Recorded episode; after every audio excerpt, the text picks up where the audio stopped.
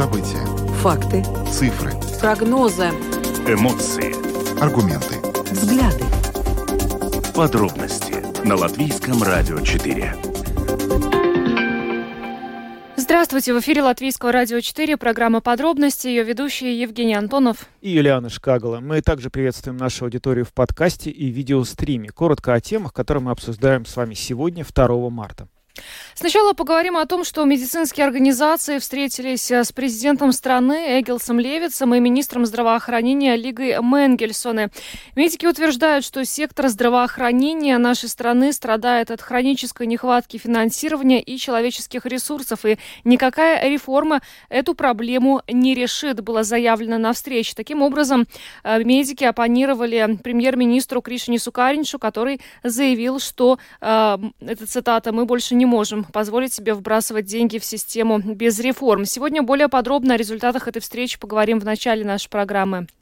На днях Бюро по защите Сатворсми опубликовало свой ежегодный отчет, в котором, в частности, а, заявило о том, что боевые действия в Украине, скорее всего, будут продолжаться как минимум на протяжении всего 2023 года.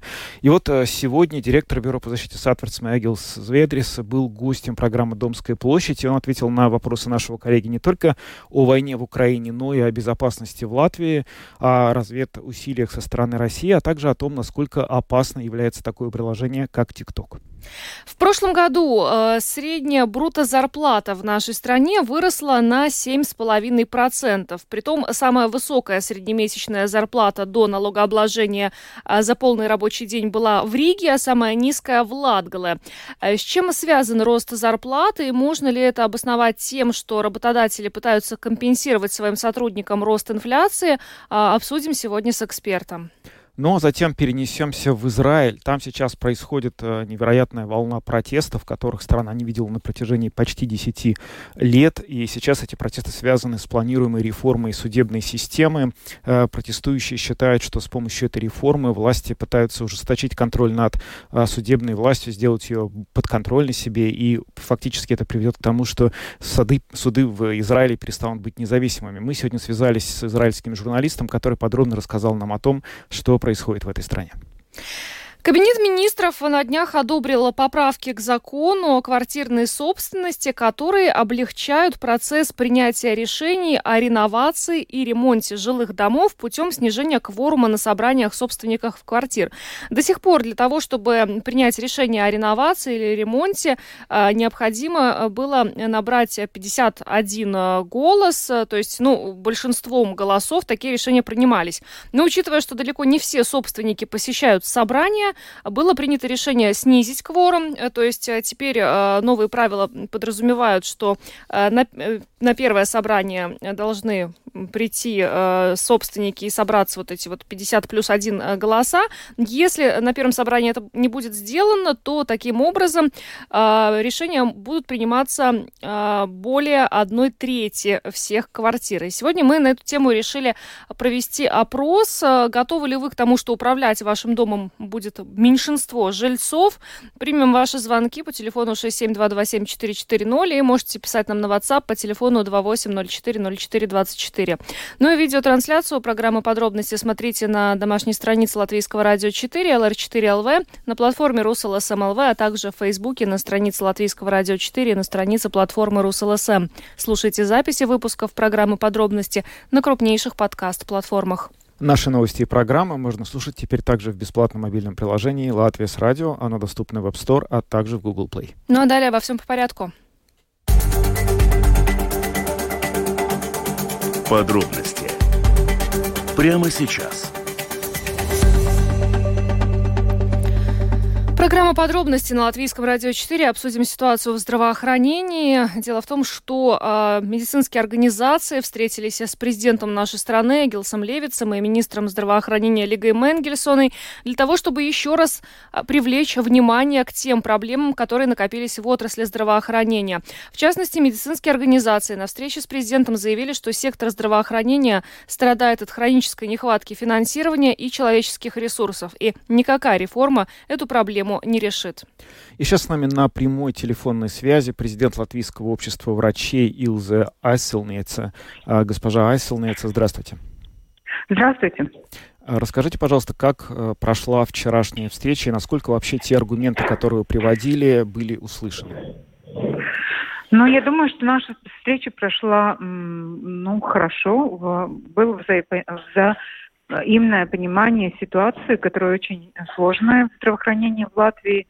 Э, конечно, можно всегда говорить, что денег нет, но как наш э, коллега профессор Бока говорит, тебя простят, если ты не знаешь, но тебя, э, если ты не смог, но тебя не, не простят, если ты не хотел это сделать. И э, все-таки у нас есть такое чувство, что наши политики не хотят Э, ну, осознать ту серьезную ситуацию, в которой мы находимся. Потому что в Латвии э, в этом году только 3,3 э, только 3,3 врача на тысячу жителей. И это очень низкий показатель. И мы знаем, а, после опроса молодых врачей, ассоциации молодых врачей, многие, один, как 11% уже собираются уезжать, а 25% думают о том, что они все-таки не останутся здесь. Э, это значит, что в следующем году у нас будет ниже, э, даже меньше врачей, будет где-то 2,8. Но это уже показатель такой, знаете, малоразвитой страны. Э, я не говорю даже о том, сколько медсестер у нас на тысячу жителей. Обычно должно быть где-то 7-9 медсестер, а у нас 4 э, медсестры на тысячу жителей. И, конечно, тут можно говорить о каком-то реформировании, но что вы будете реформировать, если некому уже сейчас работать? И поэтому нельзя отложить на год или на два а, дополнительный, дополнительное финансирование системы здравоохранения, чтобы не потерять а, особенно молодых врачей и, молод... и тех медсестер, которые недавно закончили. Но вот ситуация на данный момент выглядит ну, немножко тупиковой, потому что э, премьер-министр Каринч говорит, что э, Латвия больше не может позволить себе вбрасывать деньги в систему без реформы, а медики говорят, что реформы уже не помогут. Вот как в этой ситуации ну, действовать? Ну, извините, меня да. реформировали. Э, сколько раз мы уже это реформировали? Э, мы, я, я вам честно скажу, каждый год мы что-то реформируем. Может быть, э, господин Каринч мог бы сказать, что за реформу он хочет. Нам четыре э, года назад сказали, что мы должны подумать о том, какая система а, оплаты а, за работу в системе здравоохранения. Мы работали почти цел, целый год. Приходили э, безвозмездно по вечерам, сидели, разные специалисты дискутировали. Мы создали систему оплаты. Но ясно то, что если мы эту систему внедрим, денег в системе здравоохранения для новой этой оплаты, э, схемы оплаты с сотрудником здравоохранения не хватает. И тогда, конечно, можно кричать, что э, давайте реформы, потом деньги. А что реформировать? Э, мне сказали, что врачи должны работать более эффективно. Что это значит? Что я в течение часа должна принимать не 4, не 5 пациентов, а я должна принимать 25 пациентов за час. Две минуты на пациента, но это же ненормально. Э, вот знаете, у нас очень много разговоров про эффективность и про реформу там, где мы, э, где политики не хотят вникнуть и понять э, очень э, сложное э, со- состояние и нужды сектора. Вот там сразу идут речь, сразу идет речь о реформе. Как в этой ситуации действовать? Потому что на самом деле... И при том, знаете, да. как мы, мы, мы, мы работали вместе с кабинетом министров, э, с, э, с ну, ресор, ресор, это центр э, межресоровой координации. Мы с ним вместе работали, мы разработали эту схему. Когда э, пришли с этой схемой в кабинет министров, сказали, нет, спасибо, нам эту схему не надо. Ну, э, все-таки как в этой ситуации действовать, чтобы найти общий язык? Потому что на самом деле выглядит так, что подходы вот э, врачей и подход э, правительства просто в корне разнится. То есть правительство, вероятно, видит какую-то возможность реформирования. Вы ее не видите. Они... Как добиться этого ну, общего языка? Я думаю, что правительство, я хочу больше сказать, мини, ми, министр финансов премьер-министр все-таки должны когда-то встретиться с, э, с представителями системы здравоохранения, чтобы понять и чтобы э, ну, осознать, какая ситуация. Во-вторых, конечно, э, можно сказать, что у нас большой бюджетный дефицит. Но те деньги, которые в этом году, ну, на, в которых нуждается система здравоохранения, их можно повысить за счет дефицита бюджета. И нам это Европейская комиссия позволяет, потому что у нас, как у страны, небольшой бюджетный дефицит э, по сравнению с другими странами. И ясно, И все знают в Европе, что у нас очень большие проблемы с системой здравоохранения. И я просто, у меня нет ответа, почему это нельзя сделать. Но вы встречались с президентом страны не просто так. Вы ждете от него каких-то шагов? Или, по крайней мере, может быть, он э, вчера в рамках этой встречи как-то ну, встал на сторону медицинских работников в этой ситуации? Но мы надеемся, что президент все-таки сможет как-то повли... ну, хотя бы разъяснить и повлиять на министра, э, на нашего премьер-министра, и он я честно э, скажу, мы рады, что президент встретился, но мы уже несколько лет ждем встречи с премьер-министром, когда он был в прошлое, э, прошлое правительство руководил. И сейчас, ну, как-то кажется, что у него небольшое желание понять и, встретиться с, с представителями системы здравоохранения. А, а получается, что вы ему предлагали, он не соглашался? Ну, конечно, мы же письмо писали э, ему, и президенту, и, и министру финансов.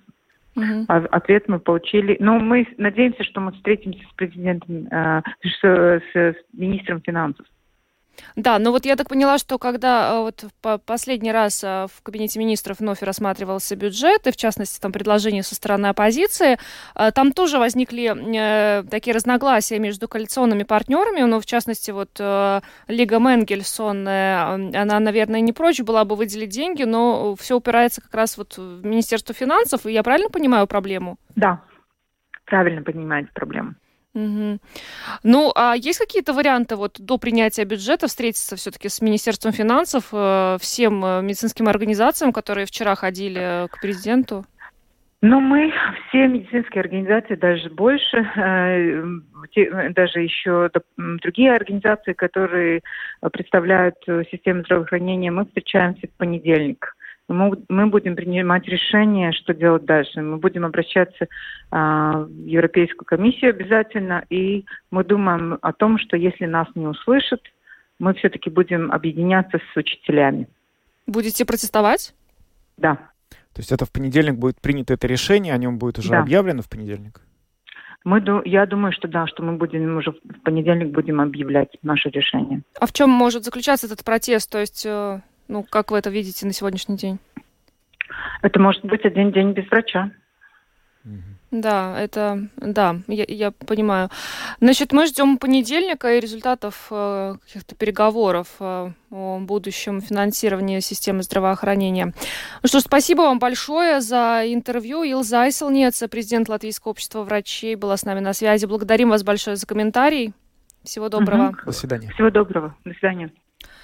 Ну, в общем-то, да, мы только что выяснили, что медики готовы протестовать, как и учителя, потому что они э, не получили финансирование, которого они ждали в рамках бюджета на 2023 год, который, по идее, должен быть принят на следующей неделе но э, вопрос с финансированием медицины не решен. И вот действительно возникли разногласия на последнем заседании правительства между э, коалиционными партнерами. В частности, Объединенный список говорил о том, что не бросят одну Лигу Менгельсона и нужно закрепить э, тот факт, что нужны эти деньги на здравоохранение. Но вот э, разногласия между Минфином и Минздравом сейчас вот пока не решен этот вопрос. Да, все, в общем, э, уперлось в деньги, но на самом деле дело даже не только в них, а в целом в, в том, что, очевидно, э, разные стороны этого диалога, если это можно назвать диалогом, как мы видим сейчас из того комментария, который мы услышали, в общем, диалог, в общем, не со всеми членами э, правительства налажен. Все по-разному видят возможность вообще перемен в медицинской сфере. Кто-то считает, что могут быть коренные реформы, вплоть до, очевидно, реформы всей врачебной и медицинской сети всех учреждений, но врачи, очевидно, уже не видят никаких возможностей для этого. И вот так, как сейчас э, было сказано, как-то определенно и жестко, я вообще впервые слышу, чтобы было сказано, что, в принципе, уже больше нечего реформировать, и четыре года только этим и занимались. Но мы будем ждать понедельника, и в понедельник обязательно расскажем о том, чем закончилась эта встреча, если к моменту нашего эфира будут новости.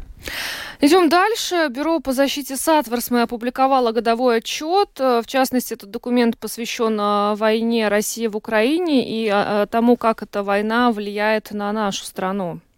Да, и сегодня глава бюро по, директор бюро по защите Сатверсма Эгилс Зведрис был гостем программы «Домская площадь», где наш коллега Андрей Хуторов задал ему несколько вопросов. Эти вопросы касались не только войны в Украине, но и также, в общем, состояния безопасности Латвии, в том числе в противодействии угрозы шпионажа со стороны ряда стран, а также по поводу безопасности таких приложений, как TikTok, который э, некоторые страны сейчас не рекомендуют рекомендуют устанавливать э, своим э, членам правительства и властям, и министр иностранных дел Латвии э, Эдгар Ренкевич уже удалил ТикТок, о чем он сообщил на днях. В общем, вот что господин Зведрис сообщил Домской площади.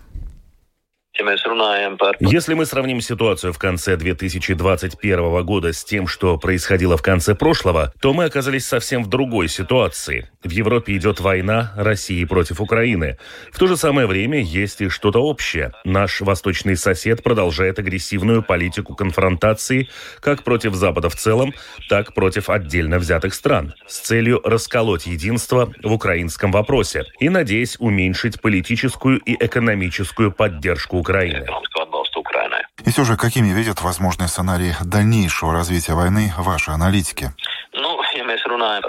Что касается прогнозов, насколько эта война может затянуться, увы, кажется, нам следует говорить про весь нынешний 2023 год. Мы пока не видим причин, которые заставили бы Россию изменить свои поставленные политические цели. Но в то же самое время в вашем ежегоднике говорится о приближении момента, когда, эта цитата, Россия раз и навсегда потеряет свое влияние в Украине. Ну, в принципе, это одна из причин, почему Россия начала военную агрессию в отношении Украины, видя, что она теряет свое политическое влияние в этой стране. Последние президентские выборы показали, что ее надежды на пророссийский курс Украины не сбылись. Нынешний курс этой страны на ЕС и НАТО, очевидно, стал сигналом, вынудившим пойти пойти на военное вторжение, видя перспективу потери своего влияния в Украине на все времена. СМИ в эти дни цитируют фразу из вашего ежегодника о стабильности режима Путина даже сейчас, год спустя после начала войны России в Украине. Видят ли ваши аналитики факторы, которые могли бы его расшатать? В нынешней ситуации большая часть так называемой российской элиты недовольна развитием нынешней ситуации. Но мы не видим причины и визуальных проявлений этого недовольства. У каждой из приближенных к Кремлю группировок свои интересы. Каждый из них терпит какие-то свои неудобства и потери. Но нет признаков того, что все это может трансформироваться в перемены внутри самой России. Еще одна цитата, но уже из другого издания, которое приписывает нынешнему министру иностранных дел России Лаврову слова о том, что, начиная войну в Украине, у Путина были три советника. Иван Грозный, Петр I и Екатерина, говоря о намерении Путина восстановить империю в границах бывшего Советского Союза. Вы разделяете эти опасения? Я бы здесь провел параллели со временем ковидной пандемии, когда Путин действительно ограничил свои контакты с внешним миром, оставив очень ограниченный круг общения. Но да, да, учитывая его прежние заявления о внешнеполитической ошибке 20 века, когда распался Союз, ясно, что одна из его целей – сохранить стратегическое влияние России в странах, которые граничат с Россией. Ну а глобально глядя на происходящее по восточную границу Алуксненского края, скажите, насколько сейчас велики реальные угрозы для Латвии? Здесь мы должны говорить о ситуации, когда в понимании России началась новая холодная война, и она готова к длительной конфронтации со странами Запада. Мы видим это и в озвученной внешнеполитической концепции России, которая предусматривает ориентацию России на страны Азии, Африки и Латинской Америки. Но, возможно, мы переоценили эти гибридные угрозы со стороны России. Об этом говорят последние выборы в Сейм, во время которых мы не зафиксировали стремление России вмешаться и повлиять на их результаты. Скорее, реакция России была реагирующей, комментировать и подавать какие-то отдельные события в выгодном для себя свете. Сейчас мы не видим какой-то особо разработанной для Латвии стратегии России. Конечно, как страна НАТО и Европейского Союза мы находимся сейчас в разных окопах с Россией. Соответственно, она и оценивает нас как одну из стран-участниц ЕС и НАТО. Еще один факт. В прошлом году из Латвии были высланы три российских разведчика, работавших под прикрытием статуса дипломата. В этом году российские спецслужбы могут усилить свои активности и на территории нашей маленькой страны, и на территории НАТО в целом. С этим, говорит руководитель Бюро защиты Сатурсме Эгилс Зведрис, особенно следует считаться и тем, кто, несмотря на предупреждение, совершает поездки соседние Россия и Беларусь. Говоря об интересах российских служб, мы увидели множество случаев высылки из стран ЕС российских дипломатов и работавших под этим прикрытием. Латвия тоже выслала трех дипломатических работников – Важные вопросы, которые мы видим сейчас, связаны с внешнеполитической и военной помощью стран Запада Украине. Они пытаются понять размеры и практическое содержание этой помощи. Во-вторых, речь идет о попытках увеличить внутреннее напряжение, способствовать недовольству общества деятельностью правительств или экономической ситуацией, пытаясь за счет этих внутриполитических проблем уменьшить поддержку Украины со стороны отдельных стран ЕС. А, Я не рассчитываю сейчас на конкретный ответ, но все же, если сигналы, конкретные сообщения людей о, скажем так, более тесных контактах иностранных спецслужб с жителями Латвии и попытках вербовки. Я воздержусь от специфических комментариев, но если говорить об общей ситуации, то да, с учетом всего, что я только что сказал, с учетом ограниченных возможностей получить информацию под прикрытием, Россия активизирует получение информации, используя своих граждан, туристов из других стран, и это то, о чем мы уже не раз говорили и предупреждали подданных Латвии, которые продолжают ездить в Россию и Беларусь. Существует риск повышенных контактов с сотрудниками этих спецслужб. Если все же существует необходимость такой поездки, и во время нее случается что-то подобное, я призываю этих людей по возвращении в Латвию сообщить о таких случаях в Бюро защиты Сатварсме. Латвия. Латвия страна, на территории которой проживает достаточно большое количество граждан России. Это фактор риска? Да, существуют некоторые риски, но общество в курсе шагов, принятых правительством Латвии в этом направлении. Если говорить о каких-то активных шагах и мероприятиях, то приходится говорить об отдельных жителях Латвии, ставших жертвами или участниками кампании дезинформации в поддержку агрессии России в Украине. Накануне Европейский парламент запретил пользоваться китайской соцсетью TikTok с рабочих компьютеров и смартфонов. Настоятельную просьбу об этом получили депутаты Европарламента. Причина – обоснованное подозрение в том, что власти Китая получают э, доступ к вашим сенситивным данным. Также накануне свой профиль в ТикТоке стер и министр иностранных дел Латвии. Руководитель САП Эгилс Зведрис рассказал Домской площади, что рекомендации об этом государственные структуры получили уже какое-то время назад и ну, вот только сейчас последовала реакция. Бюро защиты Сатверсме, отвечая за обеспечение безопасности критической инфраструктуры, уже задолго до этого издало рекомендации по использованию служебных компьютеров, мобильных телефонов и электронной почты в государственных структурах. Речь идет о программном обеспечении или устройствах из третьих стран, поэтому руководители ведомств и структур уже сейчас знают, какой софт или продукты не следует использовать для служебных нужд. В том числе о конкретной ситуации с ТикТоком, когда целый ряд стран указал на недопустимость его использования в коммуникации со стороны государственных ведомств и их устройств. Что касается частного использования компьютеров и смартфонов, это вопрос личного благоразумия конкретного человека. Каждый должен оценить эти риски сам. Эгилс Зведрис, директор Бюро по защите Сатверсме, был сегодня гостем программы «Домская площадь» и рассказал о подробностях эм, Доклада. Ежегодного отчета, да, которое это ведомство опубликовало буквально на днях, и в котором оно а, высказалось и по войне в Украине, и по угрозе для национальной безопасности Латвии. Ну а далее мы поговорим о зарплатах, причем о зарплатах, которые выросли в прошлом году. Э, средняя зарплата в нашей стране увеличилась э, в 2022 году на 7,5% и э, за полный рабочий день составила 1373 евро. Это на 95 евро больше, чем в 2021 году. Таковы данные Центрального статуправления. Ну и ну, так уже сложилось, что самая высокая среднемесячная заработная плата до уплаты налогов за полный рабочий день была в Риге 1535 евро, а самая низкая в Латгале 961 евро. Это почти на 40% ниже, чем в столице.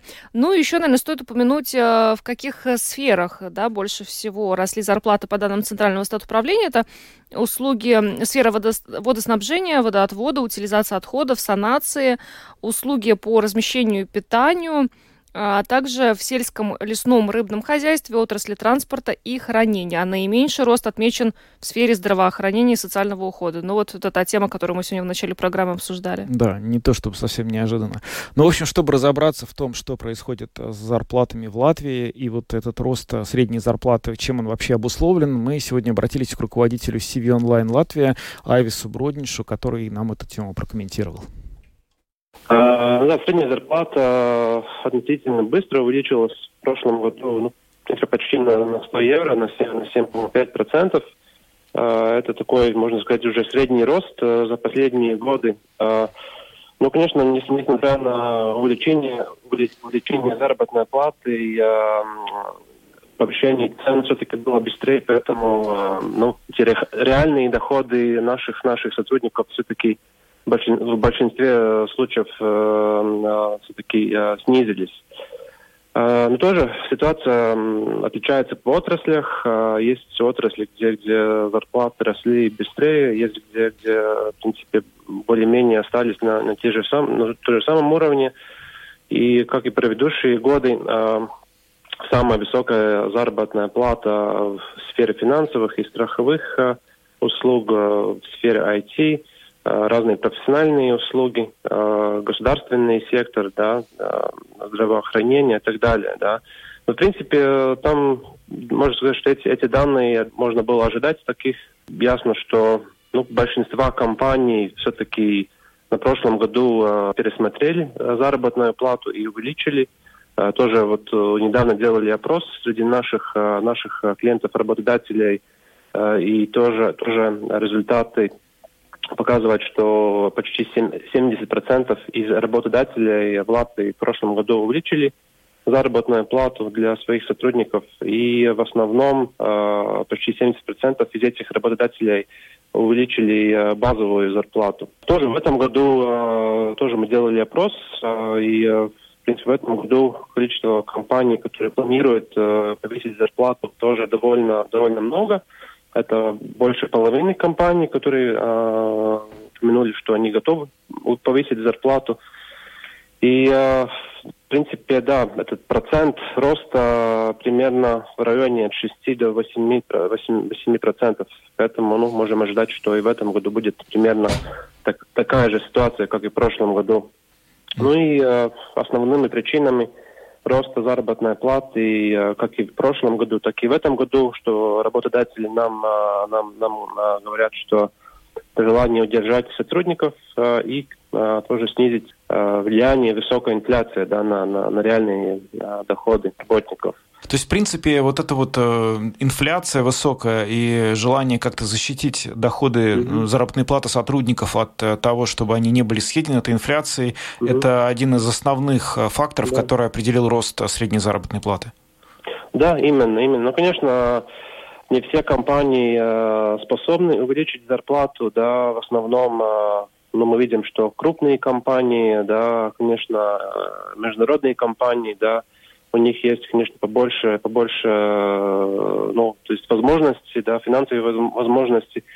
Но и другие компании, да, э, можно, можно видеть, что если компания не готова увеличить зарплату, то что мы видим, что, что довольно много предлагают разные а, дополнительные бонусы, да, которые тоже делают экономии для сотрудников, да, вот там может быть какая-то компенсация э, э, для транспорта, оплачивает обед э, полностью или, ну, например, половину. Есть разные виды, как работодатели помогают на данной ситуации, да, так что зарплата это, конечно, самый самый важный момент, но но и есть и другие моменты, и, как все-таки можно поддерживать этих сотрудников. Айвис Бродинч, руководитель CV онлайн Латвия, прокомментировал нам э, новейшие данные Центрального статуправления, согласно которым средняя э, бруто зарплата в нашей стране выросла на 7,5% в прошлом году. На самом деле очень хочется верить, что э, большинство жителей нашей страны хоть какую-то прибавку ощутило, и э, потому что вот Айвис сказал, что работодатели все-таки стараются, входят в положение, стараются компенсировать своим э, сотрудникам э, рост инфляции, но не у всех к сожалению, есть э, такая возможность. Но в любом случае хороший показатель, тенденция есть. Но вот э, обидно только, что Латгальский регион э, ну, так уже сложилось исторически, что от, отстает в плане зарплат. Да, ну а мы переходим к следующей теме, поговорим о ситуации в Израиле. Не так часто мы обращаемся к тому, что происходит в внутренней политике этой страны, но тем не менее в последние дни там происходит такое, на что не обратить внимания мы просто не могли. А, в стране происходят стихийные огромные многотысячные митинги, участники этих митингов перекрывают автомобильные дороги и железные дороги, и они выступают против планируемой судебной а, реформы. Значит, э, основная суть этих, этой план этой реформы в том, что хотят изменить порядок э, избрания и подчиненность судей Верховного суда, и это в конечном итоге изменит то, каким образом осуществляется власть в Израиле. В общем, э, многие в стране упрекают нынешнего премьера Бенемина Нетаньяху, который снова пришел во власть в конце прошлого года. Он возглавил правительство, которое называют одним из э, самых э, правых правительств в истории, в том, что он пытается вступить на такие, на путь диктатора. И сегодня мы э, для того, того, чтобы прояснить, что происходит в Израиле, насколько там серьезная обстановка, связались с главным редактором израильского политического сайта «Детали» Эмилием Шлемовичем, и вот что он нам рассказал. У нас в последние дни, в последние недели, скажем, митинги собирают более 100 тысяч человек на улицах, если все приезжают в одно место.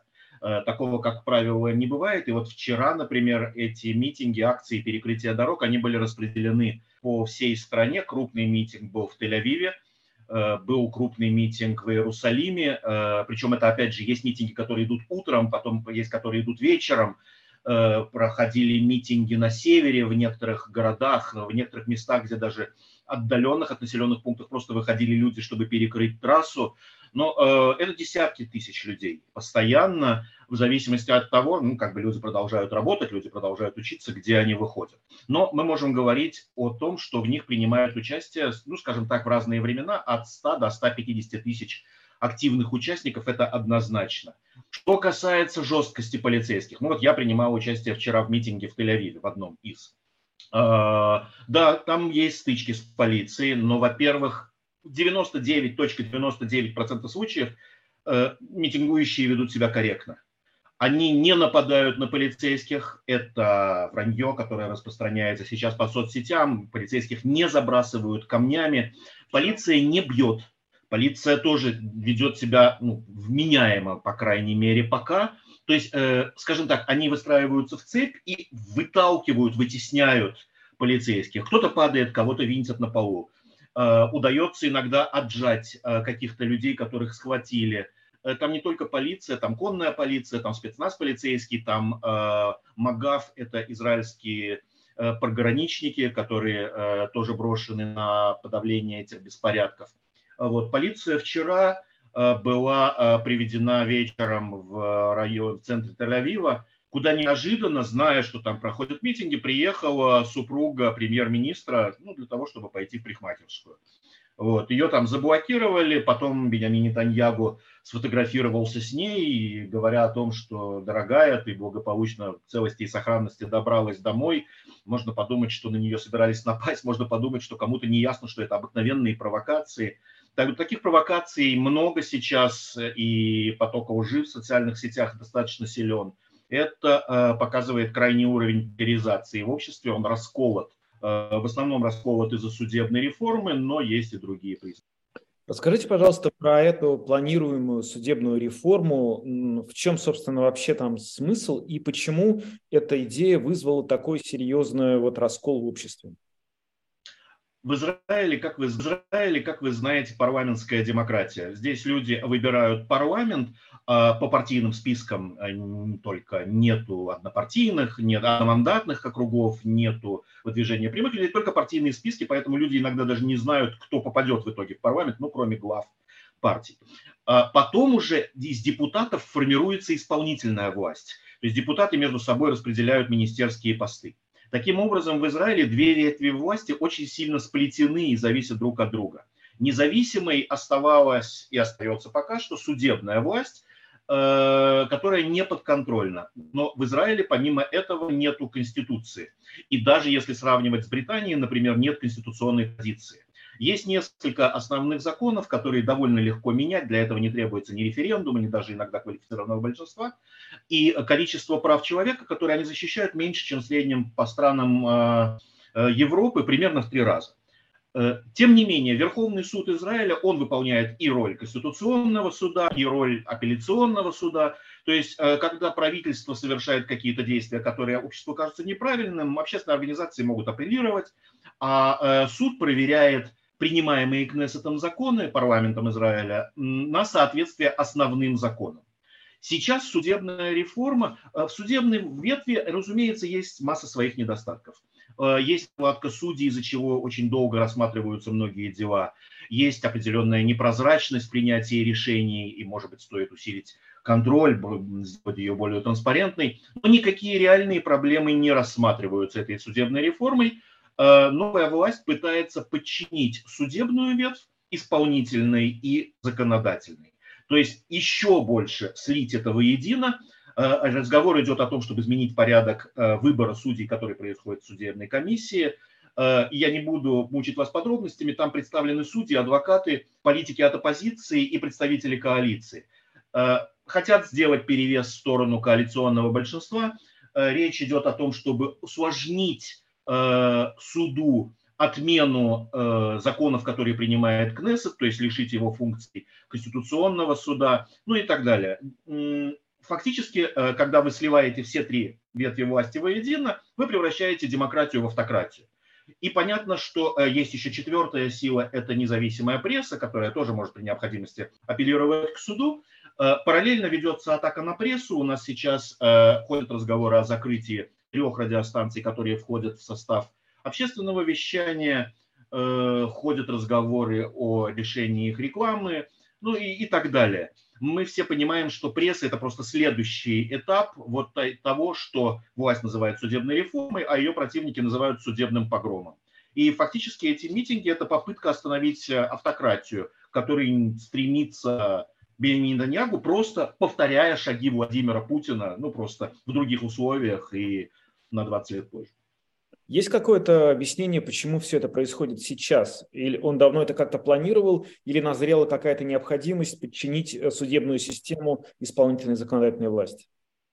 Дело в том, что сейчас э, сложилась, э, ну скажем так, право-националистическая коалиция, в которой единомышленники собрались, считающие, что нужно урезонить суд – и нужно урезонить вообще любые демократические институты, когда они мешают им э, совершать какие-то действия. Скажем, э, они сторонники жесткой руки, они считают, что э, евреи в Израиле должны иметь больше прав, чем остальные. Они собираются ограничить приезд в Израиль людей, которые не соответствуют галактическому определению еврея. Это крайние националисты в сочетании с популистскими лозунгами, а что касается Бениамина Нетаньяху, он спокойно идет им на уступки просто по той причине, что он находится под судом. И ему реально грозит э, э, уголовное преследование вплоть до тюремного заключения по одному из дел о коррупции. Э, фактически у нас получилась ситуация, когда премьер-министр под судом, министр внутренних дел назначен человек, который не имеет права быть министром, потому что он был приговорен Э, и обвинен уже в совершении коррупционных деяний. Вот. Министр э, национальной безопасности у нас стал человек, которого э, расследовали в Шабаке, расследовали в полиции за националистические провокации. То есть там такая, такое сборище уже осужденных, либо неосужденных политиков, но остановить их может только суд а как бы если лишите суд возможности отменять решения, принимаемые правительством и Кнессетом, то, соответственно, править они могут как хотят, и править может кто хочет.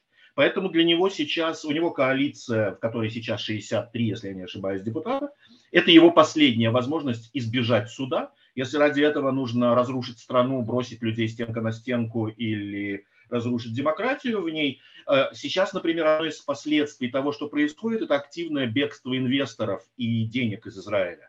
Причем мы не говорим только о зарубежных инвесторах, которые не вкладываются. А израильтяне, очень многие используют свои пенсионные фонды, используют свои накопления для того, чтобы вкладывать в акции, вкладывать в бонды, вкладывать в государственные облигации. Сейчас очень многие эти люди извлекают деньги, переводят их за границу, оставляют, разумеется, что-то здесь, но э, как бы ущерб экономике наносится уже сейчас чрезвычайно сильный. Об этом говорят все экономисты, как израильские, так и зарубежные власть э, предпочитает не прислушиваться. Бенемин Таньягу заинтересован уйти от суда, а после этого хоть потом.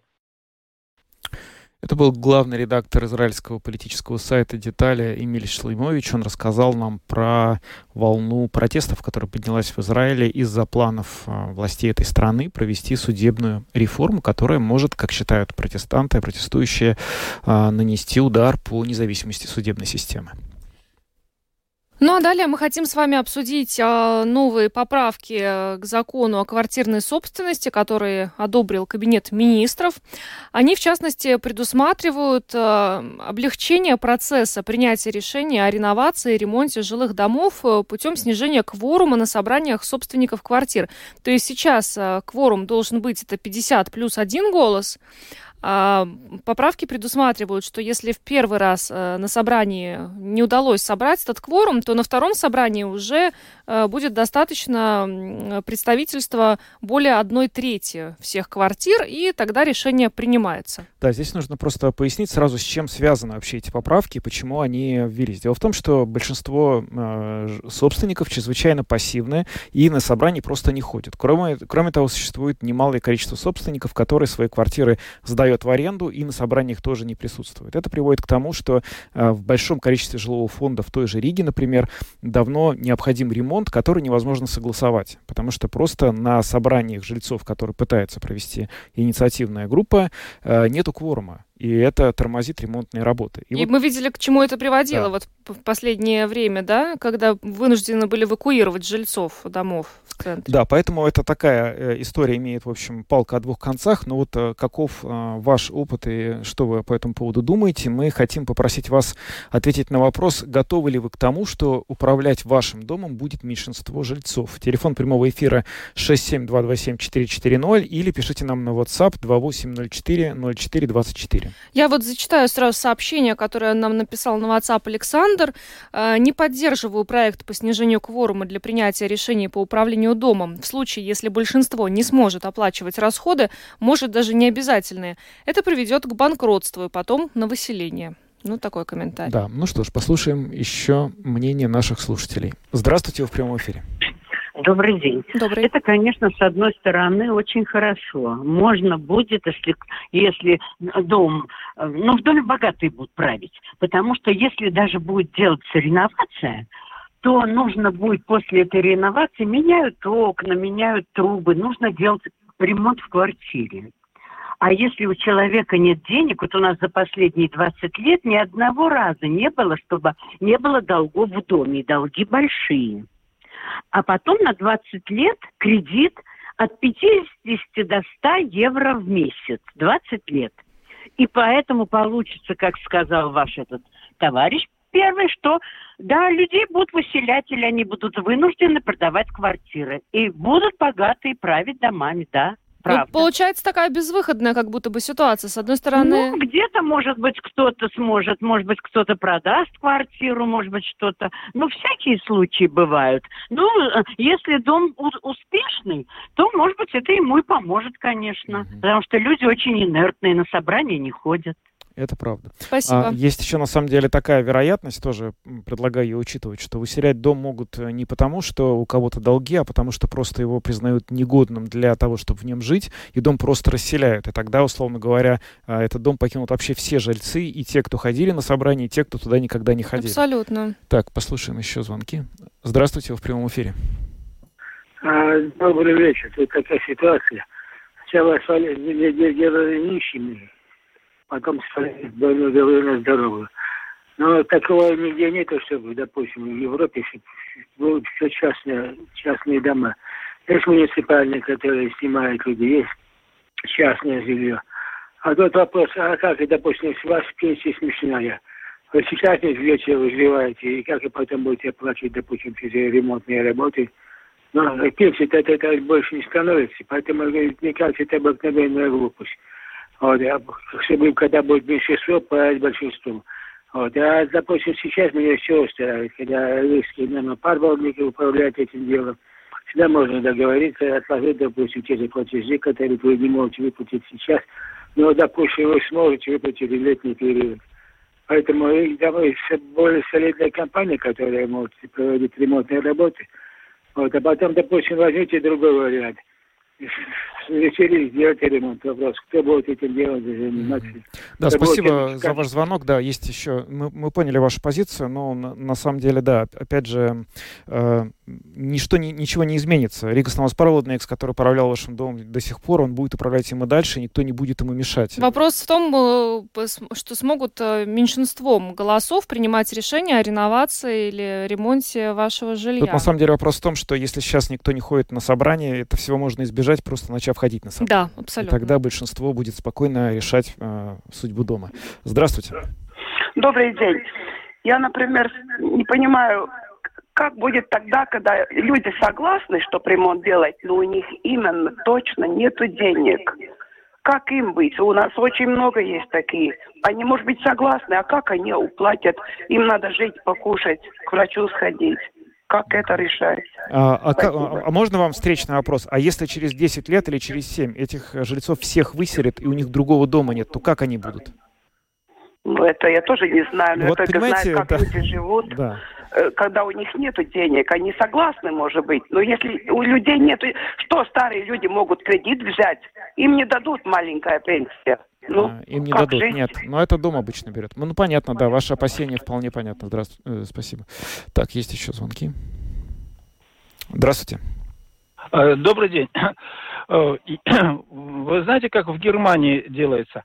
Э, там на собрании, кто пришел на собрание, те голосуются. То есть большинство пришедших на собраниях, а не то, как у нас, от всего количества домов. Это очень принципиально важно, разница. Дело в том, что человек, который что-то инициирует, он предлагает улучшение в доме никак не ухудшение, улучшать дом хочет. Да? То есть, соответственно, все предложения, как правило, позитивные. И только и при, не пришедший на собрание, да, он автоматически голосует за, за позитивное. Тогда будет дома развиваться. А не так, как у нас. Ждем большинства, которые придут. Там не пришли, пол, меньше половины, все голосовательно. Голосование недействительно, не, не могут проголосовать.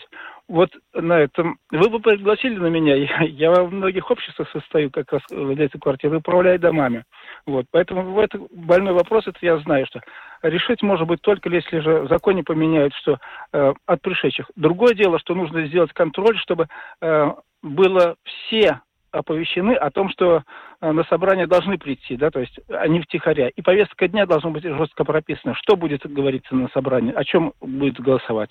Угу. Вот такие предложения. Да, понятно, спасибо. Ну вот мы услышали точку зрения человека, который непосредственно с этой проблемой сталкивается, и, в общем, э, ему э, понятно, что какие-то решения здесь нужны, потому что то, как сейчас это все э, выглядит, просто так работать больше не может, потому что разрушаются дома. И э, сейчас их уже немало в плохом состоянии, а дальше их будет все больше и больше, уже станет физический вопрос, будет стоять о том, смогут ли люди вообще жить в этих домах. Не говоря уже о том, что это же, знаете, не обязательно выселение. Э, у нас э, законы как устроены? Вот, например, э, признается, что в доме аварийная ситуация, и в доме повышается налог, который ежегодно платит каждый собственник за свою квартиру, за, на имущество. Сейчас вы платите, например, не знаю сколько, 30 евро, а будете платить 230 евро в год. Просто потому, что ваш дом в плохом состоянии, и вы не провели ремонт. И так и так расходы возрастают, риски возрастают, так что... Да, понятно опасение, что мало денег, маленький доход, как платить кредит, э, ежемесячно какая-то сумма, но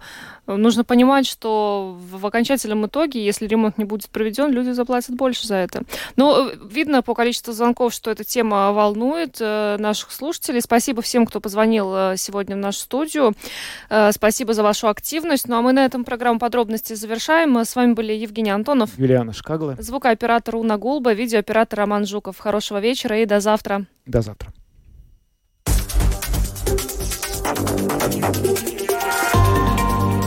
Латвийское радио 4. Подробности по будням.